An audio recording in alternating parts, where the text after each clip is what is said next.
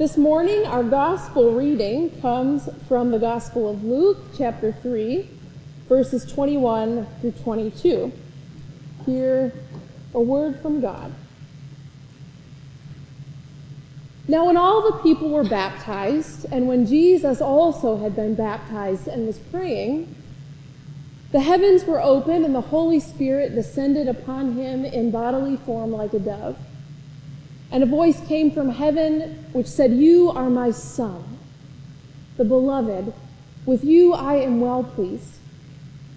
This is a word of God for the people of God. Thanks be to God. Last week, Scott helped us begin a sermon series that we will be going through over the next few months entitled Choosing to be the Church. At UMC Madison, we believe that the church is not a building. It's not the hour that we spend together in this space on Sunday mornings. It is more than that. The church is, in fact, you and me. It is each and every one of us that come into this space and make a choice to be a part of this community of faith. And the power of a church, the impact, the potential impact that a church can actually have in the world around it, it doesn't come from your pastors, believe it or not. It doesn't come from how much money we may have in the bank. It doesn't come from our reputation in the community, though these things can sometimes be advantageous.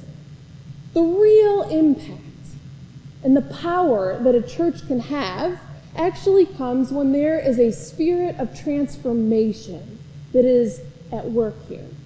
In each one of our lives, a spirit of transformation that compels us to become people who choose to live lives of love toward one another and the world that we exist in. And it compels us to live in this community with each other and the world different from how we see the world existing around us. During this season of Epiphany, which we are currently in and observing together as a church, we traditionally take this opportunity to retell the stories of Jesus' life, how God showed up in the everyday, ordinary circumstances of it, and how Jesus chose to respond. And we also proclaim in this season that somehow God still does this that God and the mission of God is still active, it's still showing up, that God still reaches out in the ordinary, day to day experiences of our lives and calls us to a purpose. So, over the next few months, we are going to be exploring how it is that we can be attentive to this movement of God in our own lives, what it looks like, how we find it, how we understand what this God thing is that moves in our lives, and then how that movement of God might be calling us to live and love differently. How it might be calling us to make different choices as individuals and as a collective community. But how do we discern the movement of God in our lives? How do we cultivate any kind of awareness of who or what God is and what may be happening and how God might be interacting in the ordinary day to day and sometimes difficult circumstances of our lives? Last week, Scott retold us an ancient story in the Bible of three magi who go to find the baby Jesus at King Herod's request. Only when they find this baby, when they find the truth that they are seeking, they choose to take a different route home. They walk away from Herod. They walk away from an empire that ensures their security if they give it their allegiance. They're walking away from this threatening power that might cause them fear and want to walk toward it. They walk away from all these things, all because they have this miraculous encounter with God and with truth through an angel and a star and a savior. But I want to back up for a minute because most often, you and I, we don't get any of that. We don't get a star. We don't get an angel. We don't get the heavens being parted and a word from God coming down in a loud, booming voice and yelling out to us so that we might determine where God is or how God might be showing up in our lives. And so we have to ask ourselves the question what do we have? What will help us discern this? And ruminating on this question this week, it actually made our scripture text quite a bit more interesting for me. Because we have read the other versions of this story of the baptism of Jesus in the last six months from the other Gospels. And in every one, God does this miraculous thing where the heavens are parted and a big booming voice comes down and declares Jesus as the Son of God. But there's one tiny difference in the Gospel of Luke and in his telling of the story. It's so tiny that we almost don't even notice it. Jesus is praying when the heavens are open. The Gospel of Luke is the only Gospel of the four that talks about this, that says Jesus was praying. And you might be thinking, well, that doesn't seem all that unusual. It's kind of a teensy detail. It might have been coincidence. We might even say that this is an activity we would expect to see Jesus participating in, not only because, I don't know, he's Jesus, but because in ancient Judaism, the most devout Jews, they prayed at least three times a day. But when you look at the Gospel of Luke as a whole, more than any other, Luke makes a really big deal out of Jesus' prayer life. He begins the story of Jesus' ministry in this passage with prayer, and he ends the Gospel with Jesus on the cross praying. We find Jesus praying before and after some of the most extraordinary miracles and circumstances of his life in chapters 5, 6, 9, and 11. Jesus is praying before he picks the 12 disciples. He's always going out to deserted places to get away by himself and pray. He, in chapter 18, he's teaching those who are listening in parables about the importance of prayer. And he makes it, um, his disciples, they make it a point to go to Jesus and to ask him to teach them how to pray personally. We also know that the author of Luke is largely writing to an educated, Gentile community that often prioritize the teachings of philosophy and what they must do in their daily life to cultivate wisdom. And so for Luke, this tiny detail about prayer is probably anything but tiny. The author of this book is making the point right out of the gate that this activity of prayer is somehow necessary. That the mission and effectiveness and spiritual life toward wholeness that Jesus led and led other people toward was dependent on prayer. It was at the root of everything Jesus did. It was how Jesus oriented himself to the movement of God in the world, and it had an impact on his identity and on the future of his ministry. And so, as people who follow in the way of Jesus, we have to stop and think that maybe this activity of prayer might be important for identifying and knowing God in our lives too. Hans Ruin, who is a professor in Sweden of theoretical philosophy and phenomenology, says this. He says, A believer cannot simply claim to know God, whatever he, she, or it is, without prayer.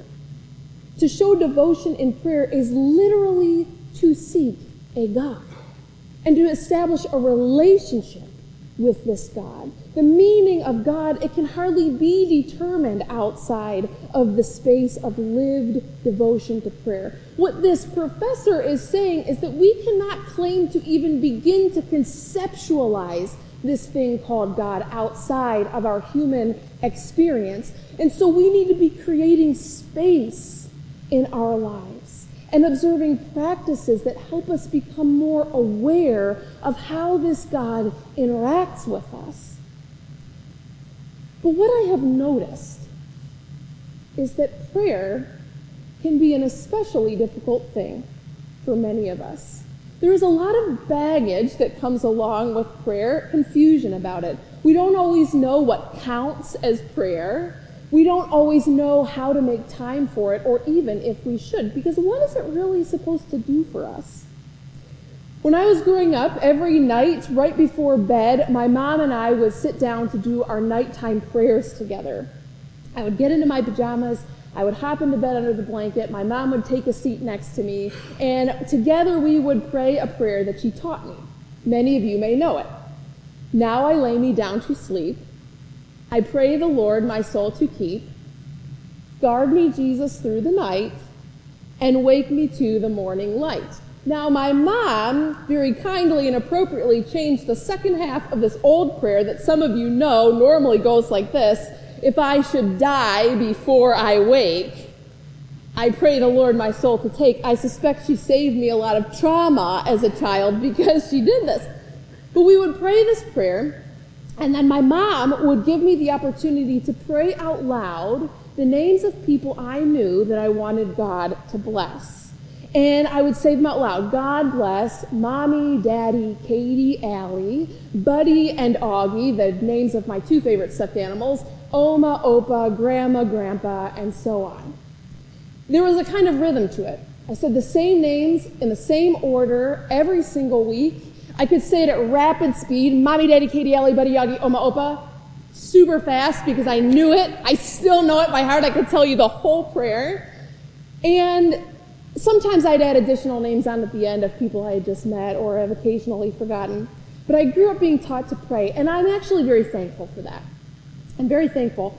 However, in the years of my nighttime prayers and learning to pray this way, I also developed a couple assumptions about prayer.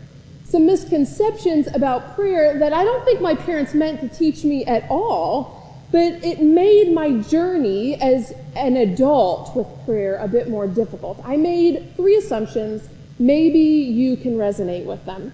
The first was that prayer is our way of getting what we want or need out of God. That God somehow orchestrates every single thing that happens in our lives, and if we want something to be different, all we have to do is ask for it, and it will change. Well, I experienced enough disappointing outcomes in my life to realize that prayer most definitely didn't work like that. The second thing that I assumed was that there was a right way to pray. That prayer was almost always a few very carefully crafted formulas that the church came up with, that they always had to be said out loud, and if they weren't said out loud, then my prayers weren't really prayers and God didn't hear them. And the third thing that I assumed was that prayer could be a substitute for doing good. I could treat mommy, daddy, Katie, Allie, grandma, grandpa however I wanted throughout the day, so long as I got in bed at night and remembered to pray that God would bless them. And as I grew older, these assumptions, they rocked my prayer world. They caused me to wonder what the purpose was at all. If prayer isn't about me getting what I want, if I can't do it in a way that makes me feel comfortable or that feels authentic to me, and if it isn't going to change anything about how I live or make my life better, then why would I do it? What is the point? And yet, every time difficult things happened in my life, every time I needed hope or help or healing or answers, prayer was always the first thing that I went back to. Always. It was like a reflex. And so I had to start considering this question seriously. What is prayer? And what is the purpose of it if it's clearly important to the ministry of Jesus? And if I'm supposed to be caring about that, then what does prayer matter for me as an individual and as a community? Well, I heard this old, old story a long time ago about a wise teacher named Rabbi Akiva. And I found myself reflecting on this story again and again this week as I thought about the importance of prayer. This story has been told in renditions for many, many years, different renditions, different details are a little different depending on who you ask. But the basic gist is that Rabbi Akiva was walking home one day, several miles on the same trek, on the same journey that he'd walked a million times before, when he gets lost in thought and he takes a wrong turn. And he only realizes that he took a wrong turn when he comes upon this massive war fortress and there's a guard sitting on top and is yelling down at him, Who are you? And what are you doing here? And the rabbi, confused, he asks this guard to repeat himself. I'm sorry, what? And he says, Who are you? And what are you doing here? And after the guard repeats this question a second time, Rabbi Akiva, he responds immediately. It sort of sounds like a retort. He says, How much do they pay you to do this? And the guard's a little taken aback and he answers quickly, Well, what do you mean? The rabbi continues to prod and he says, Well, I'm sure you get paid here for being a guard, right? So how much? And the rabbi says, well, or not the rabbi, the guard says, well, 10 denarii. Why? And the rabbi, looking up, contemplates this for a moment and he says, I will pay you twice as much if you follow me to my home and you ask me those two questions every morning. Who are you? And what are you doing here? Now, the story continued to come up for me as I thought about what I would say about the practice of prayer this week because, in my experience, a big part of prayer is reflecting on these two very basic human questions that we ask ourselves all the time. In some sense, prayer doesn't have to be fancy. You've already got resources at your disposal for how to think about prayer, whether you realize it or not. And in my mind, prayer serves at least these two purposes. It helps us ask us the question, who am I? And what am I doing here? Prayer helps us look inward. It helps us to connect with ourselves and it reminds us of our identity, of who and whose we are. And it helps us look outward. It challenges us to think about our purpose and our responsibility to the world around us. And these two questions can get really crowded out in our thinking and our day to day busyness of life. The first question, who are you? It's the question of identity. As human beings, we are all searching for our identity. We live in a cultural environment that tells us exactly where it thinks we should find our identity in our jobs, possessions, our political parties, how busy we are, or how many people are vying for our attention, how many lo- rungs of the ladder we've climbed, how many 4.0s we've received, how many people read our dissertations, how many of the top 50 schools we've gotten into. And most of us, we know the gut wrenching feeling that happens when any one of these things doesn't work out, and all of a sudden we don't know what our identity is anymore. In the practice of prayer, we are challenged to look inward and to think about where our real value lies. In Luke 3, we see that as Jesus is praying, the heavens are opened and God declares grace and value over Jesus before he ever even does anything truly great. And we also read in Isaiah 43 this morning, out of one, one of the only texts in Scripture where God is actually depicted as reaching out to the Israelite community in all of their pain and their shame and their failure and their disappointment when nothing has worked out for them, and God says, I love you. You are precious and honored in my sight, and I am going to come to your defense, and I am going to save you, and I am going to be with you, not because you've earned it, but because you're valued just as you are. Just as Jesus and the Israelites seemed to experience in their connection with God and in prayer, practicing prayer, it reminds us in our daily lives to look inward, to connect with our inner life, to quiet the voices all around us that are telling us who we're supposed to be and what we're supposed to achieve. And it reminds us that our value isn't in any of those things. It's not in what we achieve. There's nothing to prove. This is essential for the world that we live in to take time out to recall this. Our value, it's already present. It's already inherent within us because it was breathed into you and into me from the beginning. Our lives, they mean something not because we earn it, but because we are somehow connected to the source of our being that has already declared value over our lives. And I also think, in thinking about this, that prayer doesn't just remind us of who we are, but it also reminds us of who we are not. Which may be why prayer is uncomfortable, actually, for those of us who want to seem like we're everything to everyone. Practicing prayer, it is the continual search for a source that is outside of ourselves. It is our admission that we are not our own gods, that we are not in full control of our own lives, that we are not our own makers and creators, and that we are forever people who are actually in deep need of God's love and grace and second chances. And the second question that is asked of Rabbi Akiva, what are you doing here? This is the question of purpose. What is the purpose of your life? Why do you exist here? What are the talents and gifts and graces that you have been given that are your responsibility to go out into the world and use them to make the world a better place? The late Reverend Eugene Peterson once said, A changed world begins with us, but a changed us begins when we pray. And I think part of what he is getting at is that prayer is never just a focus inward or outward. Prayer cannot be a substitute for action. It is the root out of which all of our actions grow. We cannot go out into the world and act toward others in love if we have not encountered and cultivated a spirit of love inside of us. Henri Nouwen says that the Christian life is not divided between prayer and action, it must be both at the same time.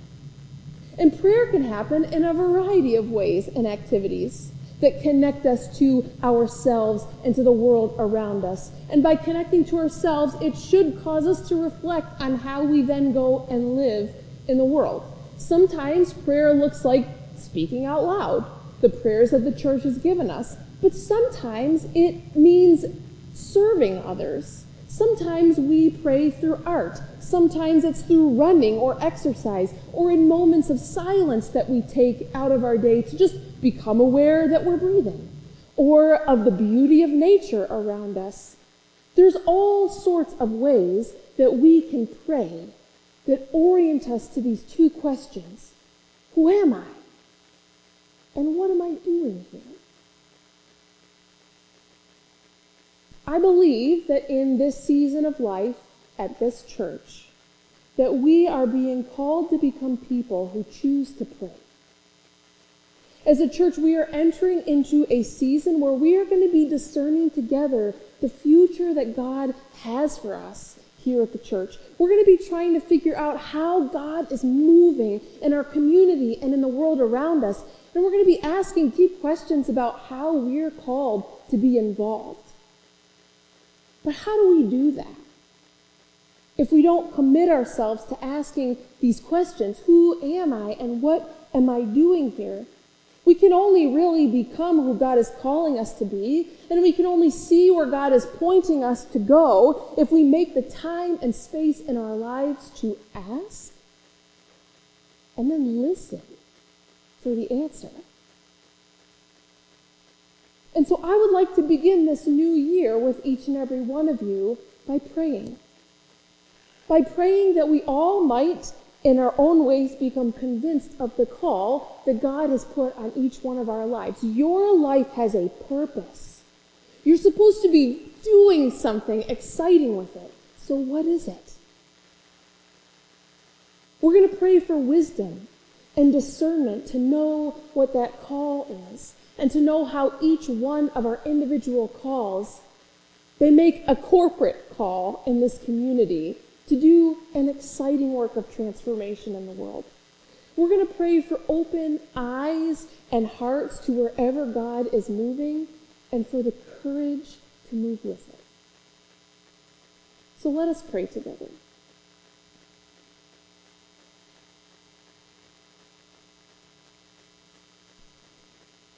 Gracious God, you have called us to be people of prayer. To be people who cultivate a deep inner life so that we may have the wisdom and the clarity and the discernment to know what work of transformation is being done in the world and how we are being called to participate. God, help us to become people of love people who know love and our own worth and our own value so deep in our bones that when we go out into the world, we can see at a moment's notice the value and the worth of others around us. Gracious God, we ask that you would be with us in the season of discernment, that you would show each of us how we are being called to participate in your mighty work that is still happening in the world around us. We pray all these things in the name of Jesus the Christ. And all God's people said together, Amen.